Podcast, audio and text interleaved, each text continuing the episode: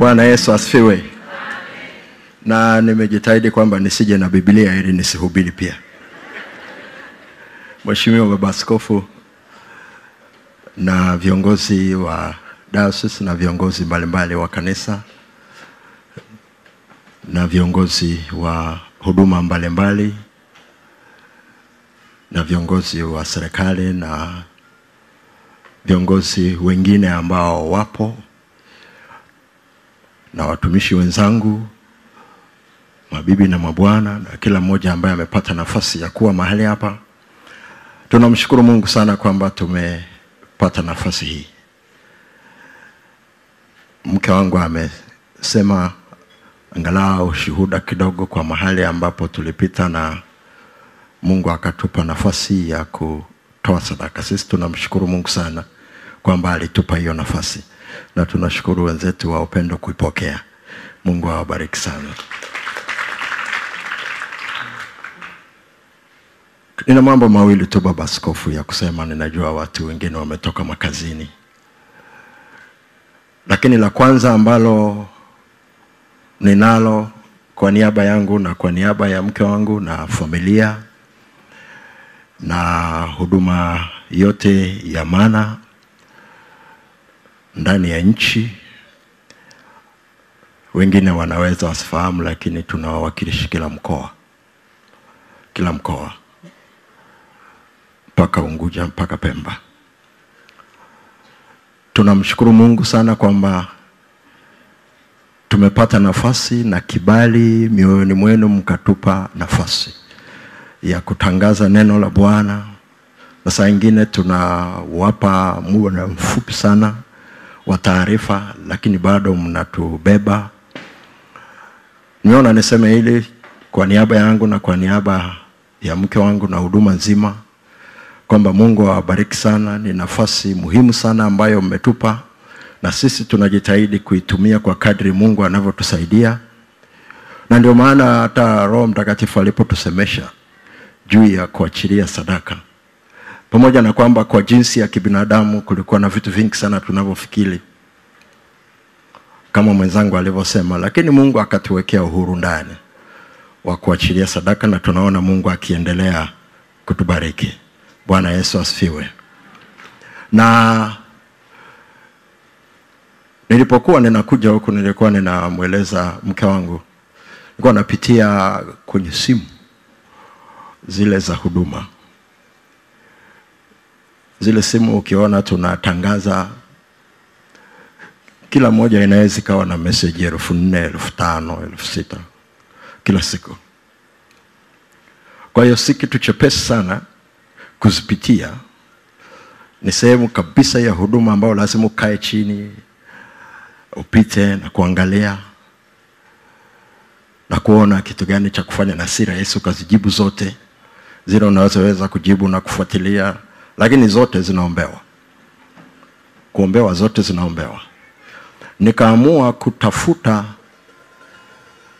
shuhuda, shuhuda za watu ambao walikuwa wanaandika kutueleza kile ambacho Mungu amewatendea, au kupitia Upendo Radio au kupitia Upendo TV.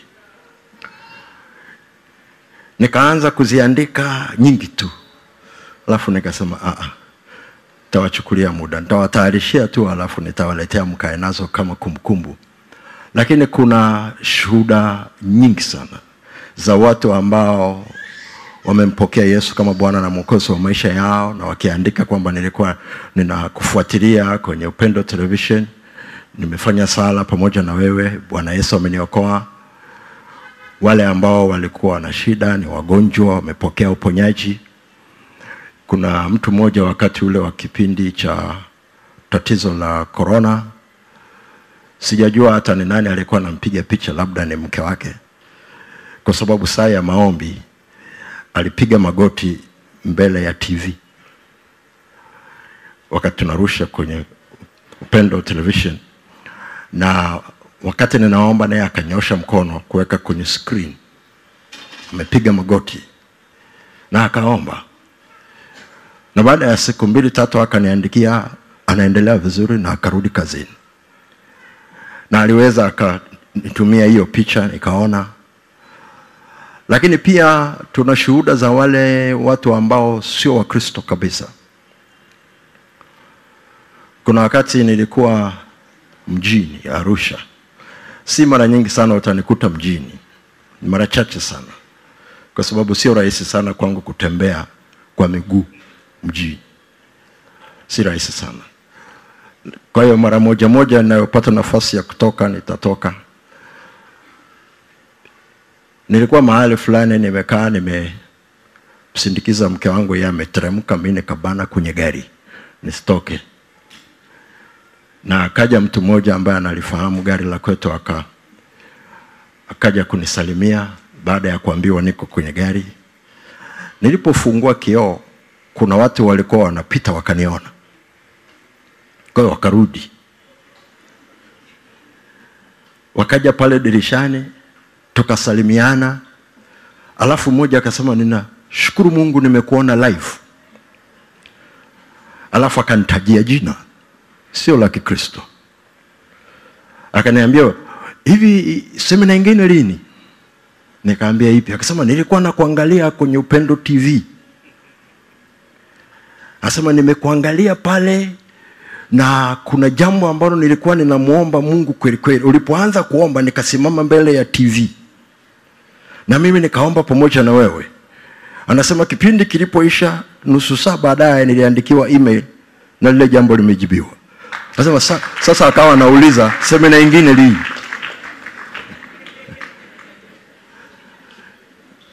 Bwana Yesu asifiwe. Tunazo shuhuda nyingi nyingi sana tutajitahidi kuziandika, mwekae nazo kama kumbukumbu na kuendelea kumshukuru Mungu kwa ajili ya kazi ambayo mnafanya. Lakini kuna mtu mwingine pia aliandika ombi, na kwa sababu ni ombi, wacha na mimi nilifikishe jinsi lilivyo, kwa sababu alisema, ninaomba waambie watu wa Upendo TV watuwekee na sisi kule kwenye DSTV ili na sisi wenye ving'amuzi vya DSTV tio tunawaona. Ni ombi walituandikia, kwa hiyo limefika. Mungu aweze kuwasaidia jinsi mtakavyofanya, na mimi nitamwandikia, limefika. Bwana Yesu asifiwe sana. Tunamshukuru Mungu sana kwa kweli kwa ajili ya kile ambacho kinatendeka na mahali ambapo tunapata nafasi ya kusikia shuhuda mbalimbali kila mahali. Mungu wetu azidi kuwabariki kadri Mungu atakavyokuwa anaendelea kututia nguvu na akiendelea kutusemesha. Sisi ni sehemu ya utumishi ambao Mungu amewapa, na tunaona kabisa Mungu ametupa tuweze kufanya kazi pamoja, na ninaamini atatupa tuendelee kufanya kazi pamoja. Bwana Yesu asifiwe. Lakini jambo la pili ambalo ningetamani kusema ni kuwahimiza na kumhimiza mtu yeyote yule ambaye ananisikia. Mungu anapokupa nafasi ya kutoa sadaka kwa ajili ya kazi ya Mungu ambayo inafanyika na Upendo Media, tungesema kibibilia ni udongo tifutifu.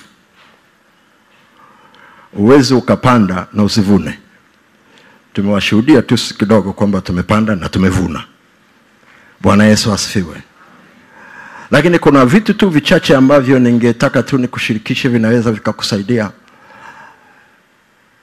Faida zilizoko ndani ya kutoa sadaka kwa ajili ya kulitangaza neno la Bwana. Sadaka zinaweza zikaenda kufanya kazi nyingi sana, lakini kuna sadaka ambayo inaenda moja kwa moja kwa ajili ya kutangaza neno la Bwana. Kwa wewe ambaye unatoa na wewe ambaye labda bado hujatoa au na wewe unaendelea kutoa, kuna namna ambavyo ukisoma Biblia inaweza ikakusaidia kuweza kuimarisha huo utoaji na ukapata faida. Ziko faida kadha wa kadha, na mimi nataka tu nitaje chache ambazo zinaweza zikakusaidia hasa ukiamua kutoa sadaka hiyo kwa kubeba na vitu viwili vikubwa imani na upendo. Imani na upendo.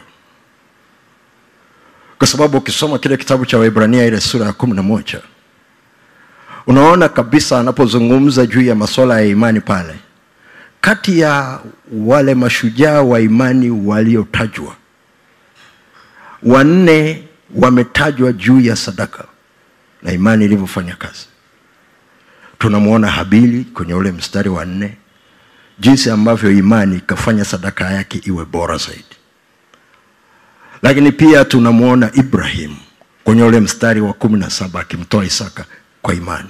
Ilikuwa ni sadaka. Lakini pia kwenye mstari wa ishirini na nane tunamwona musa akiifanya pasaka. Ilikuwa ni sadaka.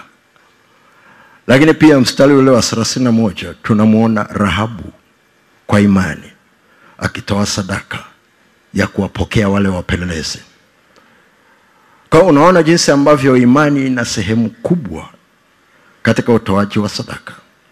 Lakini ukienda kitabu kile cha kutoka sura ya ishirini na tano utaona jinsi ambavyo msisitizo mkubwa ambao mungu alikuwa amempa musa ukiendelea mpaka ujenzi unaanza mungu alimwambia waambie watu kila mtu ambaye moyo wake wampa kupenda. Msisitizo mkubwa wa sadaka ya ujenzi wa hema ilikuwa ni upendo. Watu walikuwa wanasukuma mioyo yao inasukumwa na upendo. Ndio maana nimekuambia ukitaka kutoa sadaka kwa ajili ya kazi ya mungu ya kueneza kuna vitu ambavyo unahitaji kukumbuka. Na kimojawapo ni imani na kimojawapo ni upendo. Viko na vingine lakini hivyo viwili usije ukaacha hata siku moja. Na ndani yake utakapokuwa unatoa hiyo sadaka kuna faida. Kuna faida kabisa. Kuna faida kwa mungu kuna faida mahali sadaka inaenda na kuna faida kwako wewe uliyetoa. Bwana yesu asifiwe. Na mi nataka niseme faida kwako angalau chache bwana yesu asifiwe. Faida ya kwanza ukitoa sadaka namna hiyo unaenda kufanya kazi pamoja na wale watu uliopeleka sadaka kwao. Ndivyo maandiko yanavyotwambia maana ukiangalia matayo sita ishiri na moja inatuambia wazi kabisa ya kwamba hazina ya mtu ilipo ndipo na moyo wake utakapokuwa. Kwa hiyo pesa yako inavuta moyo wako. Kwa hiyo ukipeleka sadaka yako inaenda na moyo wako. Kwa sababu kama inaenda na imani itaenda na moyo wako. Kama itaenda na upendo itaenda na moyo wako. Unaenda kusimama nayo na unaposimama pale pamoja na wale watu unafanya kazi pamoja nao. Na ukienda kwenye maandiko inatuambia watahubirije wasipopelekwa. Ile kupelekwa haina maana ya kwamba unawapelekea pesa alafu wanaenda. Kwa jinsi ya kibiblia ni kama vile mtu anakuja nyumbani kwako anasema ningetamani kufika mahali fulani sipajui na sina usafiri alafu unaita mtoto wako anasema njoo njoo njoo. Hebu e, mpeleke mzee fulani mahali fulani. Yule anayempeleka anaingia naye kwenye gari. Wanaenda naye. Kwa biblia inaposema watahubirije wasipopelekwa? Maana yake ni kwamba katika ulimwengu wa roho unaenda pamoja nao na unapokuwa mtenda kazi pamoja na bwana inamaanisha zile baraka wanazozipata. Na wewe unapata mgao. Bwana yesu asifiwe. Lakini faida ya pili upako ulio juu ya huduma hiyo ambayo imepeleka. Sasa juu ya upendo tungezungumzia hapa kwa sababu tunazungumza habari za upendo. Upako ulioko juu yao maandiko yanaandika, yanaandika wasi kabisa utakuja na juu yako pia. Ndivyo bibilia inavyosema. Nehemia ile sura ya pili mstari wa nane. Nehemia sura ya pili mstari wa nane.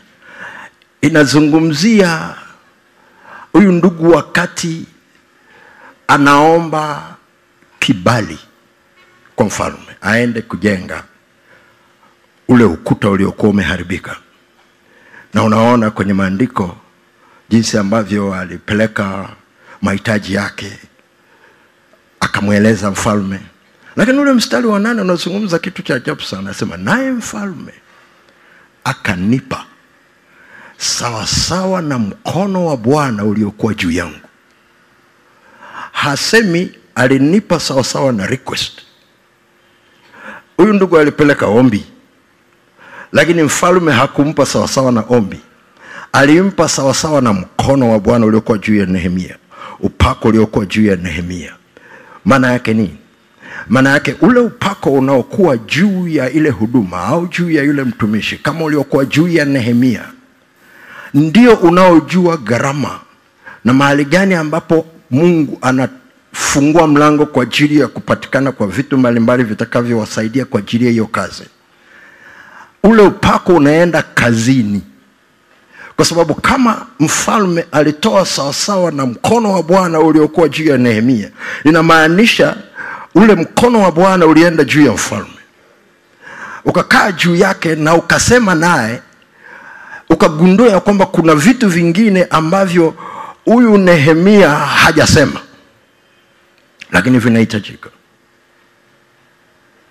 Maandiko yako wazi kabisa na ndio maana utakuta watu wengi sana wanapotoa namna ukitoa kwa imani ukatoa kwa upendo utashangaa kweli.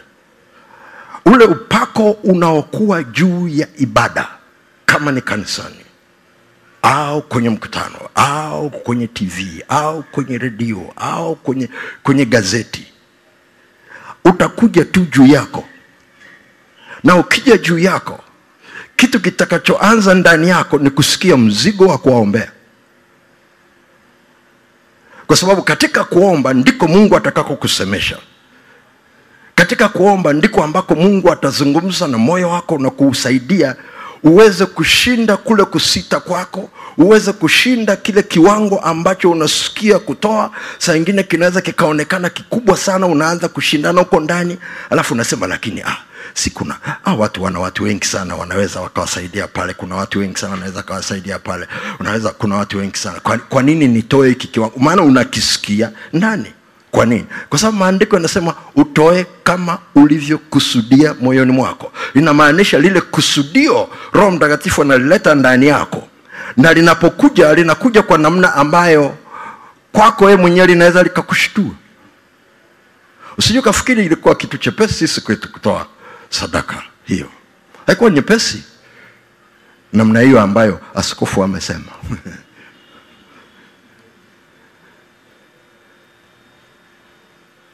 sisi ndio tunajua. Tulivyoenda mbele za bwana na kutafakari na kuwaza na kuomba. Lakini ni kwa nini? Ni kwa sababu ule upako ulioko juu ya upendo media ulikuja juu yetu. Na ulipokuja juu yetu uliweka huo mzigo na kutuonyesha ile haja ambayo waliokuwa nayo angalau kwa kiwango fulani na mungu akatuwekea hilo jambo ndani yetu na akatupa neema ya kuliachilia kwa bwana. Kwa nataka nikuhimize hilo. Na ndio maana ukisoma kwenye biblia anasema ampokeae nabii atapata thawabu ya nabii. Bwana yesu asifiwe. Bwana yesu asifiwe. Lakini faida ya tatu imani unayoitumia katika kutoa sadaka inakupa sauti mbele za mungu. Inakupa sauti mbele za mungu. Ni jambo la ajabu sana. Kabla sijakupa hiyo mistari mingine ukienda kwenye maandiko mungu aliwaambia wana wa israeli kitu kigumu sana. Na asante yesu tuko kwenye agano jipya kwa sababu alisema damu ya mnyama msinywe. Kwa sababu hiyo damu nimeipa kazi. Hiyo damu kazi yake mojawapo ni kukaa kwenye madhabahu ifanye upatanisho kwa ajili ya nafsi zenu. Ambayo inamaanisha ile damu ndio inaongea kwa niaba ya mkosaji. Kwa hiyo mungu anapoona ile sadaka pale kwenye madhabahu ya mafahari katika kipindi kile alikuwa anasikia sauti ya mkosaji kule ndani. Alafu anamsamehe. Sasa sisi tuna damu ya yesu inayonena maneno mazuri kuliko ile ya habili.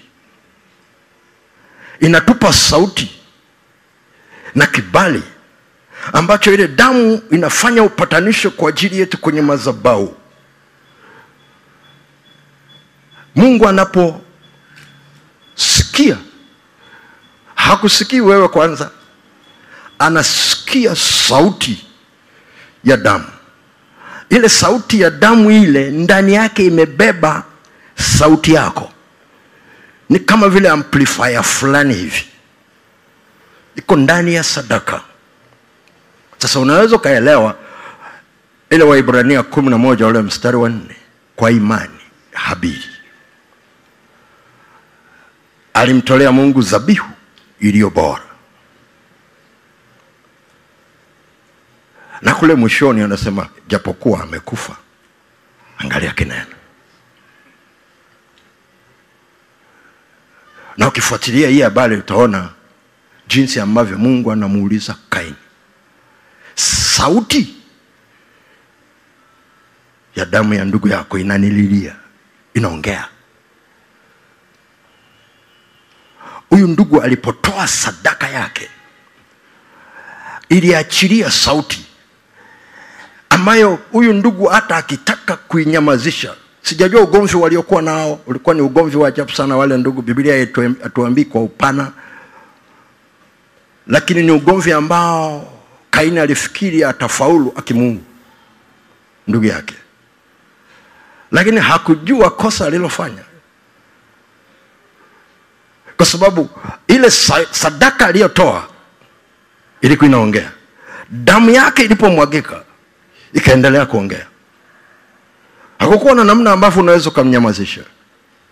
Na ndio maana hata kanisani mtoaji sadaka yoyote kwa imani na kwa upendo wa kazi ya mungu iliyoko kwenye usharika au mahali popote pale haijalishi usharika unamkasirikia kiasi gani hamwezi kunyamazisha sauti yake. Hata mfanyije kinaweza kikakaa kikao mnaweza mkamtenga mnaweza mkamfukuza lakini sauti yake hamwezi kuinyamazisha. Nyinyi msipotaka kusikia mungu atasikia unaweza ukaipuzia wewe lakini mungu hawezi kuipuzia. Na itaendelea kuongea tu. Itaongea tu itaongea tu.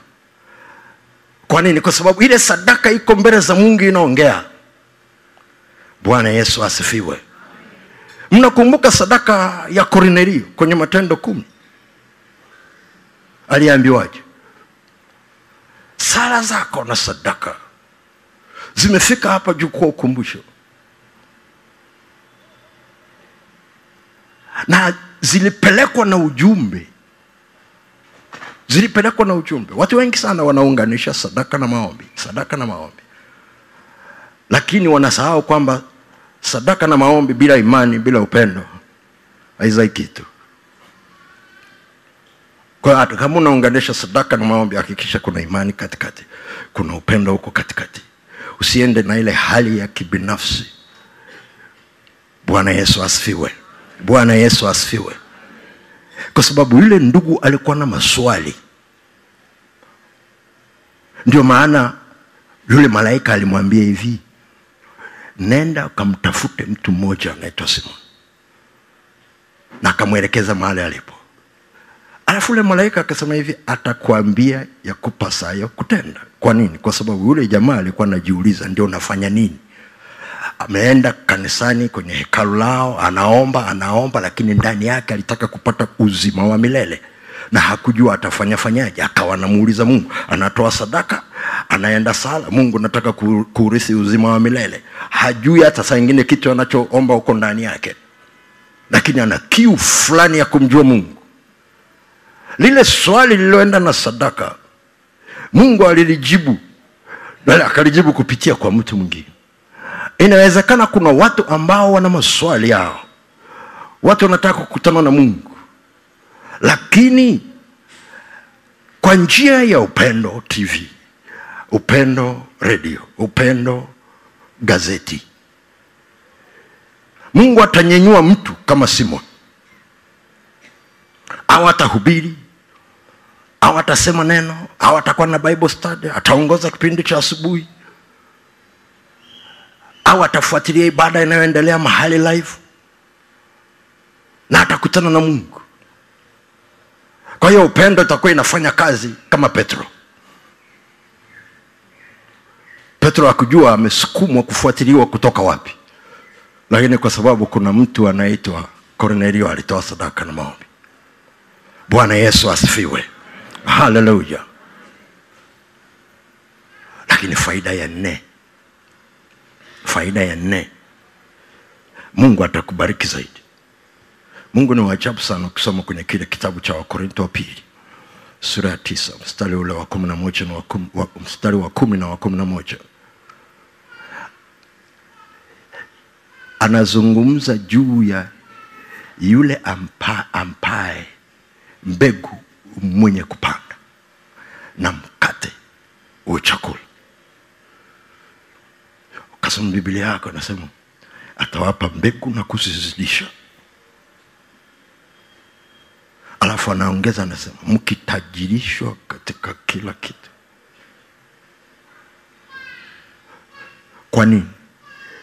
Kwa sababu unapotoa sadaka mi sijui kama unafahamu huu mzunguko ukitoa sadaka inayomgusa mungu haijalishi ni ndogo haijalishi ni kubwa ikishaenda na imani na upendo wa mungu uwe na uhakika itamgusa mungu mahali alipo. Ikishamgusa mungu yule mtu aliyepokea atamshukuru mungu.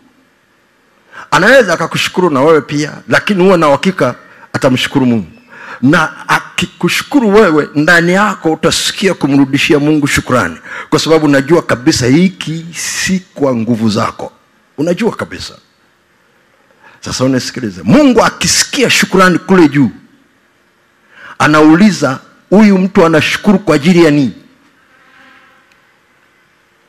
Sema kwa sababu kapokea sadaka imemsaidia kuvuka hatua moja mbili tatu.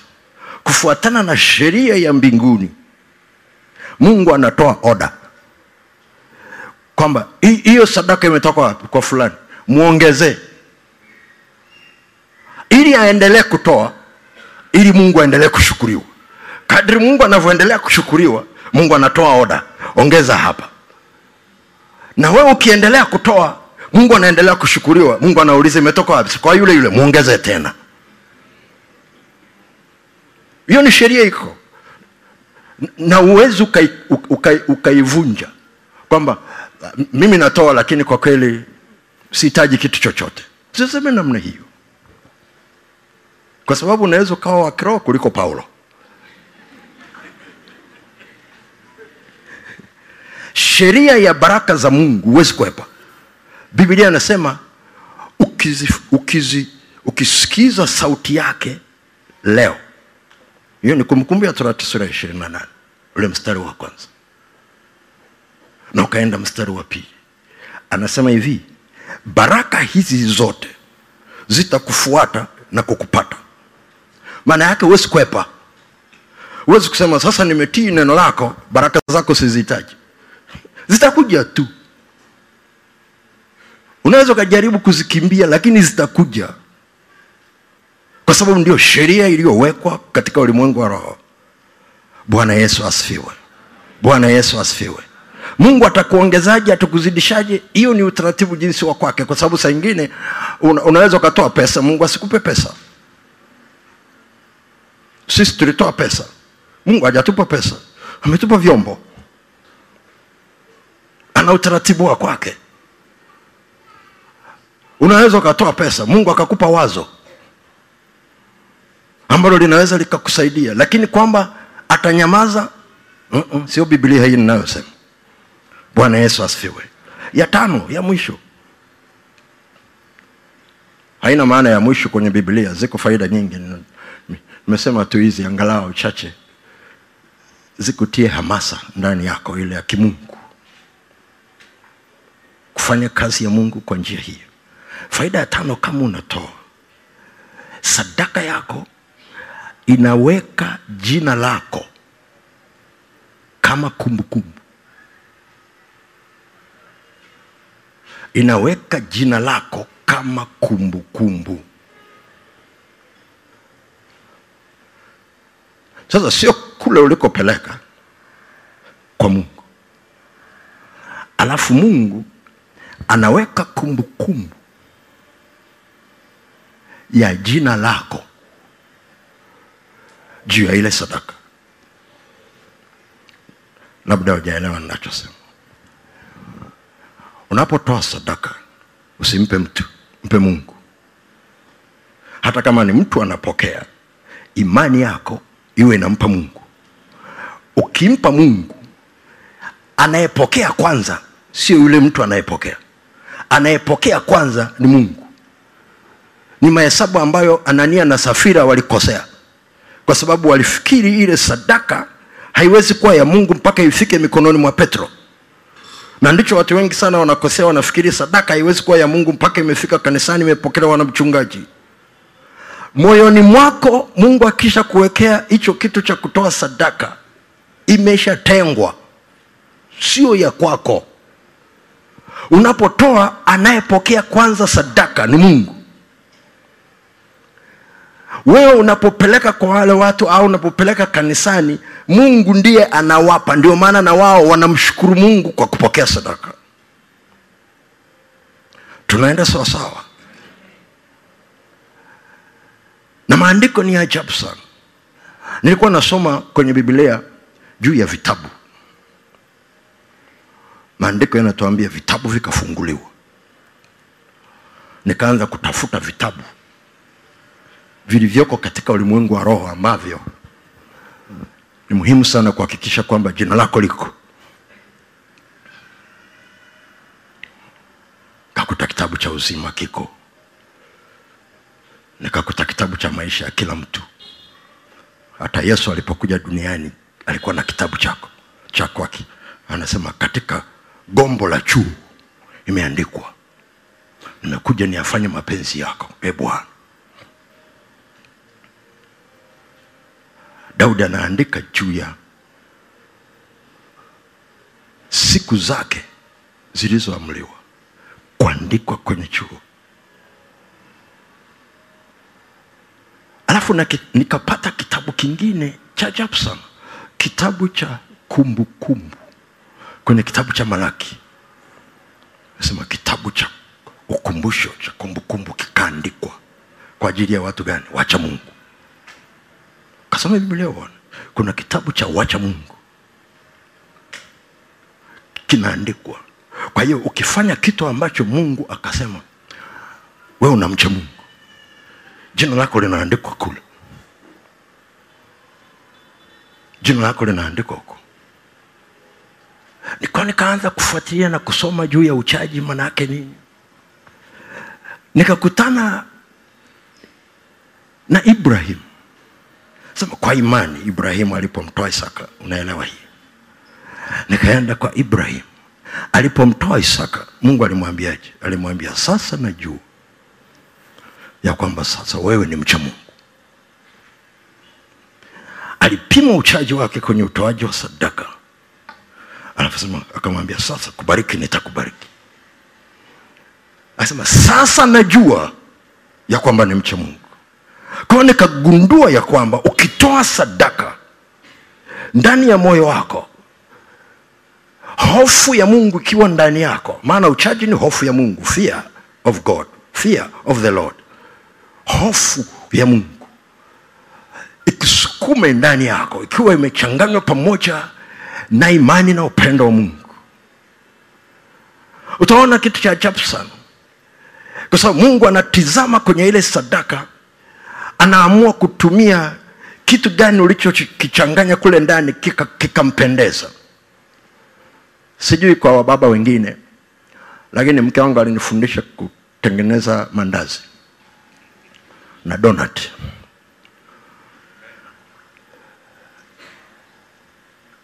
Na namna ya kutengeneza maandazi kesho yake yasiwe magumu. Si unajua unaweza ukatengeneza usiku kesho yakawa magumu.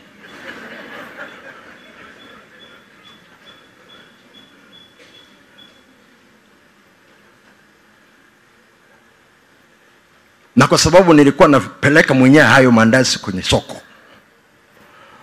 hatukuwa na gari hatukuwa na pikipiki napanda kwenye huku huku nyinyi mnaita nini daladala. Kule arusha tunaita vifodi wakati ule.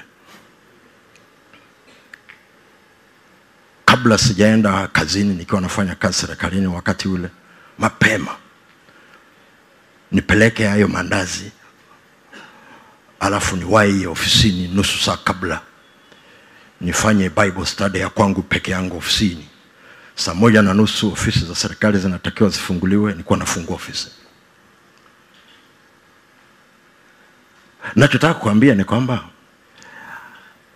kati ya kitu kimojawapo cha mtu yoyote anayefanya biashara ya chakula atataka kufanya utafiti wale wanaokula kile chakula chake wamependea nini.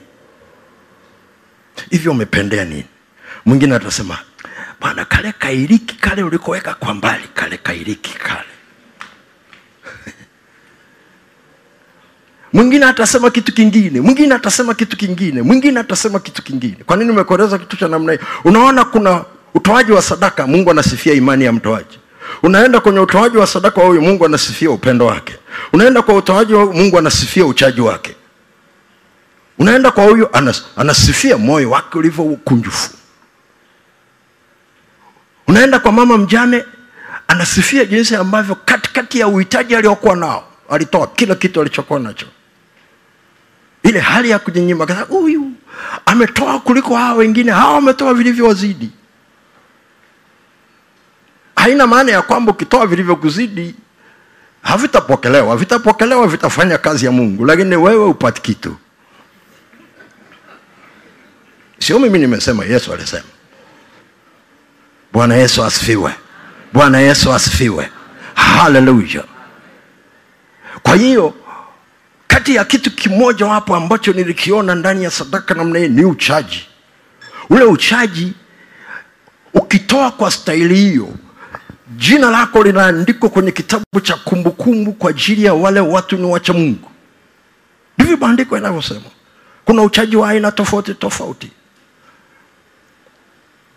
siku moja tulikuwa likizo. Tukaenda kwenye hoteli moja na familia kwenye mbuga za wanyama. Sitaki kusema ilikuwa ni ipi. Kwa tumeingia pale usiku asubuhi tumeenda kutembelea wanyama na tumerudi. Ndipo watu wanajua kwamba tuko pale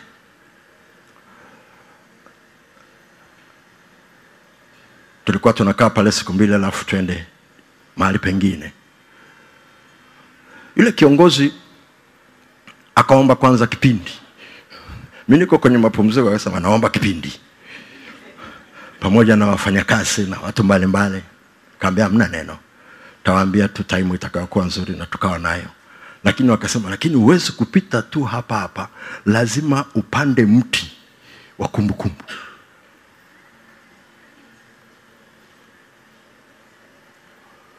kwa hiyo wakanipeleka kwenye eneo walilotenga. Akasema alipita hapa fulani alipanda huu. Wameandika na jina lako hapa alipanda jina hii, hapa alipanda jina hii, Sema, we panda hapa. Kwa- kwa hiyo na mimi nikapanda. Kwa nini nimekueleza kitu cha namna biblia inasema? Katika zile siku za mwisho ni lazima kwanza injili ya ufalme ihubiliwe kwa mataifa yote. Na maandiko yanasema hivi ili iwe ushuhuda. Ushuhuda maana yake ni alama. Kwa hiyo kama utafanya kazi ya mungu pamoja na watu ambao mungu amewapa nafasi ya kuweka alama mbalimbali kama vile upendo media uwe na uhakika si tu kwamba jina lako litaingia kwenye kumbukumbu kumbu, kwenye vitabu vya kumbukumbu kumbu vya mungu lakini huko wanakoenda kufanya kazi wakiacha alama uwe na uhakika jina lako lipo. Unasema limeendaje? Yesu ndio amelipeleka. Yesu ndio amelipeleka. Bwana yesu asifiwe. Wewe unaweza usione lakini mbinguni wanajua. Wewe unaweza usione lakini unaweza ukapita kwenye maeneo. Unaweza ukakuta tu unapata kibali fulani ambacho hata ukijui kilikuwa ni cha nini hicho kibali lakini ni kwa sababu kuna kitu ulichofanya ambacho hata wewe mwenyewe hujui ni kitu gani. Bwana yesu asifiwe. Ndio maana kama unapita mahali kwa wale ambao mnapata nafasi ya kusafiri safiri sana kama wengine tunavyosafiri. Hata kama unalala usiku mmoja unapita kwenye nchi unalala usiku mmoja unaondoka. Hakikisha unapanda mbegu ya kuiombea ile nchi. Hata kama ni maneno machache mungu ibariki nchi nyinyi mlio wachungaji na viongozi mnajua. Unaweza ukasema ile baraka ya haruni kabla ya kuondoka kwamba mungu amenitunza hawa watu. Hawajui hata niko hapa lakini unajua nipo. Katika jina la yesu. Ibariki nchi na kuilinda. Katika jina la yesu. Uiangazie nuru za uso wako na kuifadhili katika jina la yesu. Uinulie uso wako na kuipa amani. Alafu unaondoka. Unajua wewe unaweza usijue. Umeshaacha alama. Siku nyingine unaweza ukapita siku nyingine unaweza ukakutana na raia wa hiyo nchi. Akakusaidia akakaa karibu na wewe ukawa unashangaa unasema huyu mtu simjui kimekuwa kwaje? We umesahau lakini mbinguni hawasahau. Hawasahau hata siku moja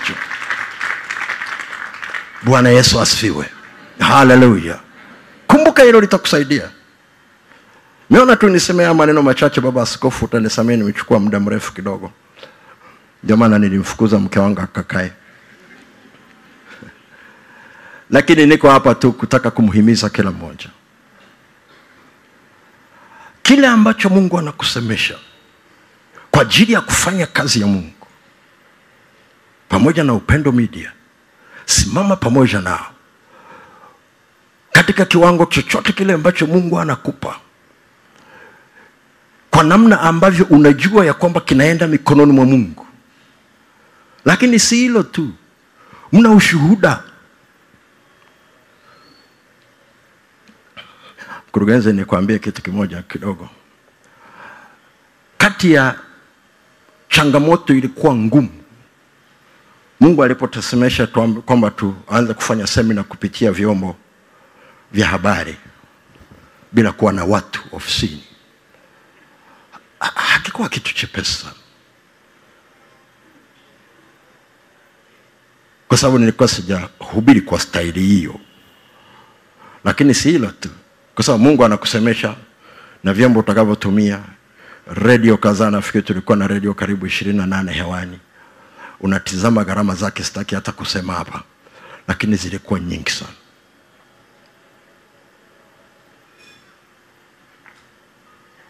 Ni rahisi sana kujitutumua kwa imani unapoona watu. Kwa sababu unatizama watu unasema leo ibada imejaa. Hapa naweza nikapata siwezi kukosa shilingi kadhaa hapa. Lakini unatangaza unaenda kwenye chumba cha mkutano cha ofisi unaenda pale unatazamwa na kamera nne.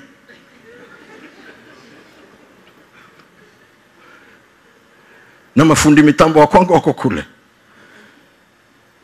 Najitahidi kujikaza kwamba nione watu lakini naona kamera. Siku ya kwanza ilikuwa shida sana. Baba askofu ilikuwa shida sana kwa sababu nimezoea waimbaji wananisaidia kuchochea upako. Sasa ule muda ni mfupi sana. Mpaka na wao wafike mahali wateremshe upako muda umeenda. Lakini sasa unajua unatizama kamera ziko nne na hujajua sasa unahitaji kuzungumza nazo. Sasa una, unaenda unatizama hii. Sasa nikienda hivi kuna kamera ingine lakini nasahau kwamba hii kamera na yenyewe inaenda. Kwa hiyo natazama hii. Sasa wanakazana naniwekea ishara. Wakishasema namna hiyo pointi zinapotea huko.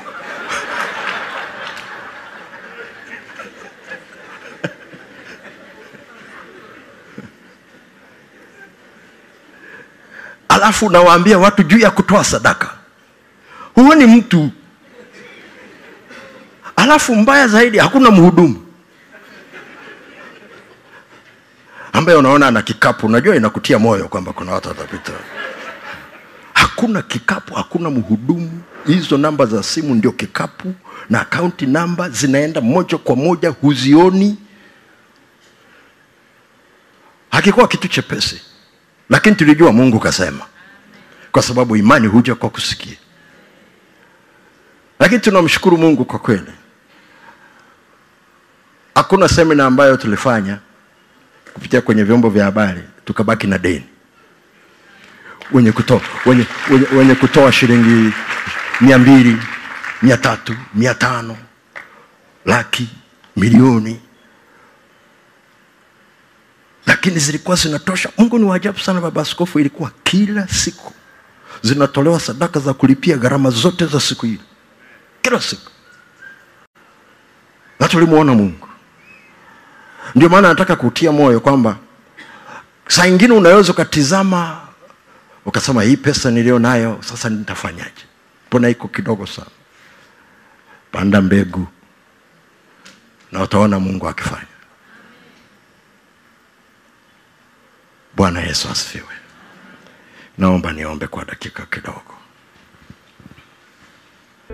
Mungu wetu sifa na heshima ni za kwako tunaweza tukaimba ni salama ndani ya mioyo yetu kwa sababu wewe ndio nanga ya roho zetu. Likufa pale msalabani.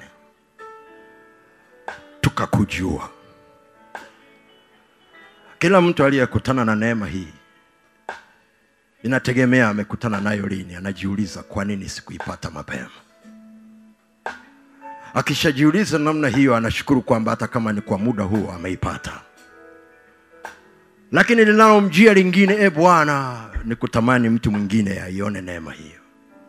Maana umesema katika neno lako kila aliye naye mwana anao ushuhuda ndani yake. Mungu liye hai tuna watu wengi sana wamepotea. Hawakujua msalaba kama sisi. Wala aliyetufiria pale msalabani lakini rehema zako na neema zilitusaidia e bwana tukaona. Wenzetu wa upendo media wanafanya kazi kama mkono mmoja wapo wa kanisa kurahisisha na kuwezesha kupeleka neno la mungu liwafikie watu ndani ya mipaka ya nchi na nje ya mipaka hii ya nchi hii. Wewe ni mungu liye hai si kazi nyepesi lakini pamoja na wewe e bwana unawatia nguvu. Lakini pia unanyanyua na watu hatua kwa hatua. Kuna watu ulionyanyua nao wakaanza nayo hii kazi. Wengine inawezekana hawapo lakini umekuwa ukinyanyua watu hatua kwa hatua katika misimu mbalimbali mbali, ya kuhakikisha kile ulichopanga katika msimu huo kinaenda. Na huo ni msimu mpya e bwana. Na imeonyesha haja kubwa iliyoko ya kanisa kutembea na kiwango cha maarifa ya teknolojia ya kiwango cha sasa na kijacho. Ili tusiwe nyuma katika kupeleka neno lako e bwana. Tusiwe na kisingizio cha aina yeyote. Na yule aliyeko nyumbani asiwe na kisingizio kwa sababu anaweza akakutana na nguvu zako. Mungu ninaomba katika jina la yesu. Inua watu ambao wataomba kwa ajili ya wenzetu hawa inua watu watakaosimama pamoja nao. Maana e mungu vyombo hivi bila upako wako ni bure. Vyombo hivi bila imani ya kupeleka neno lako ni bure. Vyombo hivi bila watumishi wako kuvitumia ni bure. Mungu katika jina la yesu vyombo hivi na watumishi wakawepo na neno likawepo lakini wasikilizaji na watazamaji wasiwepo ni bure. Nasi tunajua ya kwamba neno lako kilituma aliwezi likarudi bure nasi tunajua ulituma neno lako katikati ya dayosisi hii likaanzisha upendo media. Hatua kwa hatua mpaka walipofika na inaendelea kuchanua. Mungu tunajua litakurudia bure linaendelea kukuletea faida katika ufalme wako. Unaendelea kuhesabu faida na baraka unazoendelea kupata na bado kuna zingine utaendelea kupata. Wewe ni mungu uliye hai. Ninaomba e mungu katika jina la yesu kristo wa nazareti uwe pamoja nao kwa damu ya yesu kristo wa nazareti unaponyenyua watu wa kuomba pamoja nao unapowanyenyulia e bwana watu wa kusimama pamoja nao katika ushauri na kuwapa maarifa sahihi ambayo ni ya sasa na ya baadaye ili e bwana wakae katika viwango ambavyo ni viwango vilivyo bora. Kwa sababu wewe ni mungu uliye bora. Hakuna kufananishwa na wewe. Na wanaokutumikia e bwana wasimame katika kusimama katika ubora huo ambao utakutukuza wewe. Katika zile picha wanapotazama wanaona ziko shapu zimekaa vizuri. Ujumbe unapoenda e bwana umebeba upako wako. E mungu katika jina la yesu kristo wa nazareti. Nami naomba pia nyinyua watu e bwana watakaotoa mali zao watakaotoa pesa zao kwa ajili ya kazi hii e mungu katika jina la yesu kristo. Kama vile ambavyo umekuwa ukinyenyua kila hatua wamesema hitaji walilo nalo e bwana la karibu milioni mia tatu kadhaa. Mungu katika jina la yesu kristo wa nazareti kuanzia watu walioko huku ndani na wengine na baadaye mungu upako wako ambao uko juu ya upendo media upako wako e bwana. Kama vile ambavyo ulivyokuwa juu ya nehemia ulipokuwa unampa mzigo wa kujenga ule ukuta ukapeleka huo upako juu ya mfalme. Mungu naomba upeleke huo upako juu ya watu mbalimbali ambao utagusa ndani yao. Utasema nao inawezekana wana mahitaji makubwa kuliko waliotaja lakini ndani yao wameona hiyo ni idadi ambayo angalao ni hesabu watu wanaweza kaibeba kiurahisi kwa sababu ya mazingira yaliyoko. Lakini wewe ndiye mfalme wa mazingira. Wewe ni mungu ambaye unatazama, unatazama kuingia kwetu na kutoka kwetu. Wewe ni mungu ambaye hutazami hali ya uchumi ili kusukuma watu kutoa kwa sababu wewe ni mungu uliye hai. Huwasukumi kwa sababu ya hali ya uchumi ni nzuri au mbaya lakini kwa sababu ya neno lako e bwana na kwa sababu ya majira yako na kwa sababu ya baraka zile ambazo uko tayari kuziachilia kwa wale watu sifa na heshima ni za kwako. Asante kwa uaminifu wako e bwana katika jina la yesu kristo wa nazareti. Na watu wote tuseme amen